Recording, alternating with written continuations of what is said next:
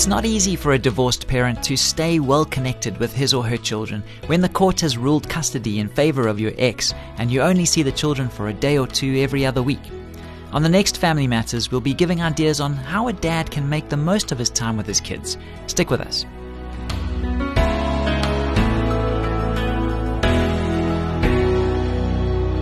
Hi, I'm Graham Schnell for Family Matters, where we offer practical advice from Focus on the Family. A father recently wrote to us with this question. He says, Now that I'm divorced, how can I stay involved with my kids? One of the most difficult outcomes of the settlement is that it limits my contact with them. Legally, I'm only allowed to have them a few days out of each month. I'd like to be more involved, but my ex wife is very strict in her interpretation of the court order. How, under these circumstances, can I continue to have a godly influence in my children's lives? You can begin by praying the serenity prayer. God grant me the serenity to accept the things I cannot change, courage to change the things I can, and wisdom to know the difference. The application to your situation should be obvious. On the one hand, you're determined to have a continuing influence in the lives of your children. You want to do this despite the breakup of your family. That requires courage. It means finding the strength and fortitude to seize and maximize every opportunity that comes your way. Meanwhile, you have no choice but to accept your limitations and to make the most of your circumstances.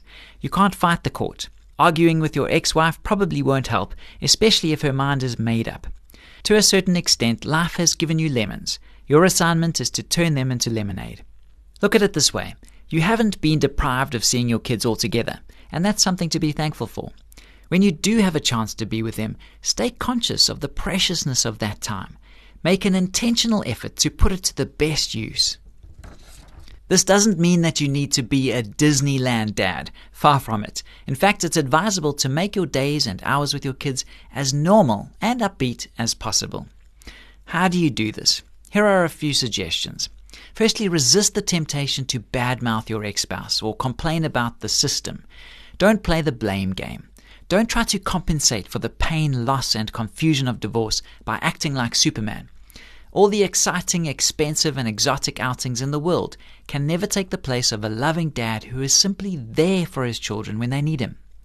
So be there, whether that means sitting and talking with them, helping them with their homework, or taking them out for ice cream.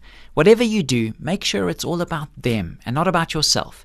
It can be as simple or as creative as you want it to be. In the meantime, work on getting yourself healthy and do whatever it takes to stay that way. In your role as a parent, your kids need you to be as solid and well adjusted as you possibly can be. That won't happen if you're wallowing in guilt or beating yourself up over the mistakes and failures of the past. If you're caught up in a destructive pattern of self incrimination, here are some simple ways you can fight back. Firstly, learn to discern the difference between true and false guilt. Secondly, leave the false guilt behind. And thirdly, find out what you can do, if anything, to deal with the true guilt. Only then will you be able to build bridges and move ahead with your life in a positive fashion.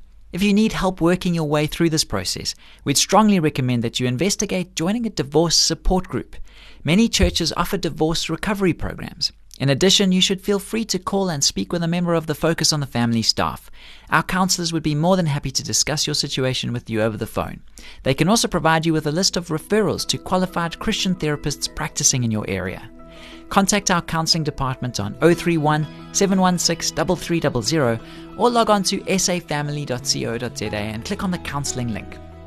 This program was produced by Focus on the Family. I'm Graham Schnell, inviting you to join us again for the next edition of Family Matters.